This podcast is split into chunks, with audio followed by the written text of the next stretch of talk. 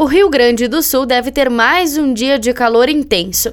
Nesta quarta-feira, a massa de ar seco segue atuando sobre o estado e favorece novamente a amplitude térmica. As máximas podem chegar a 36 graus nos vales, oeste e noroeste. O amanhecer ainda foi frio em algumas cidades. Há um alerta para a umidade do ar que segue baixa, recomendando-se beber bastante água. Também é necessário um pouco de atenção, porque esses fatores favorecem o risco de fogo em vegetações. Em Porto Alegre, a mínima será de 16 graus e a máxima pode chegar aos 33.